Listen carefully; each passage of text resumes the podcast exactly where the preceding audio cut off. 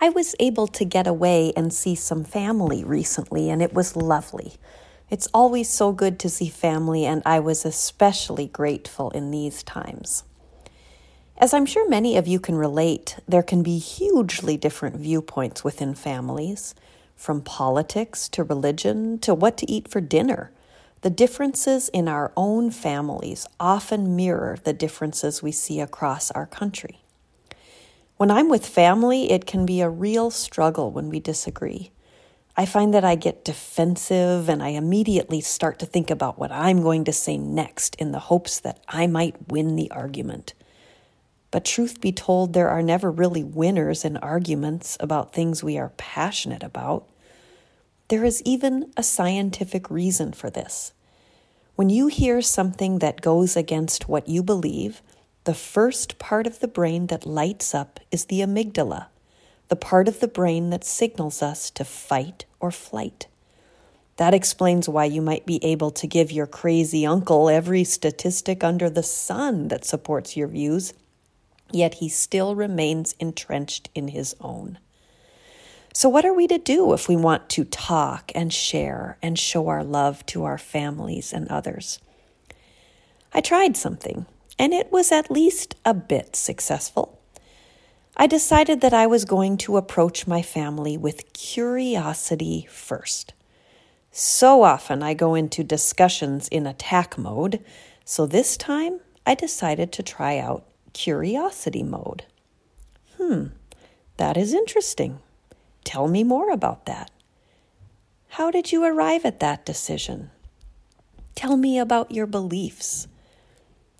I won't say that my beliefs were necessarily changed, but I will say that I was able to feel so much more loving toward my family when we talked about issues we disagree on.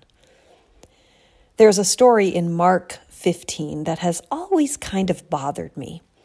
There's a Canaanite woman who is following Jesus and the disciples, begging for them to heal her daughter. She must have been annoying because the disciples asked Jesus to send her away because she keeps crying out to them. Jesus doesn't send her away. He just says to her that he was sent to the lost sheep of Israel. But the woman, who is not an Israelite, won't be deterred. She comes before Jesus, kneels down, and begs him for help. Jesus tells her, "It isn't right to take the children's bread and toss it to the dogs." I hate it that Jesus says that. The woman isn't a Jew. Is he calling her a dog? Is he just trying to shoo her away like the disciples were? But then the woman speaks, and she disagrees with Jesus. She says, "Yes, it is, Lord.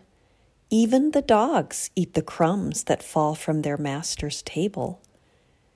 And then Mark says Jesus marvels at her faith and heals her daughter. I love that Jesus was curious about what the woman had to say and that as a result, he didn't ignore her. He listened to her opinion, and her opinion was different from the disciples and maybe even from Jesus. Did she teach him that he was there for everyone? Or did she teach the disciples that Jesus was not just for the Jews? I guess it doesn't really matter. What matters is what the story teaches about coming before others we don't agree with.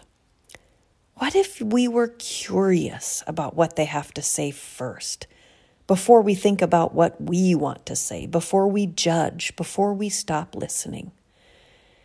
Curiosity seems like a pretty good faith practice to me. We might not change our opinions, but I would venture to guess our relationships will be a lot better.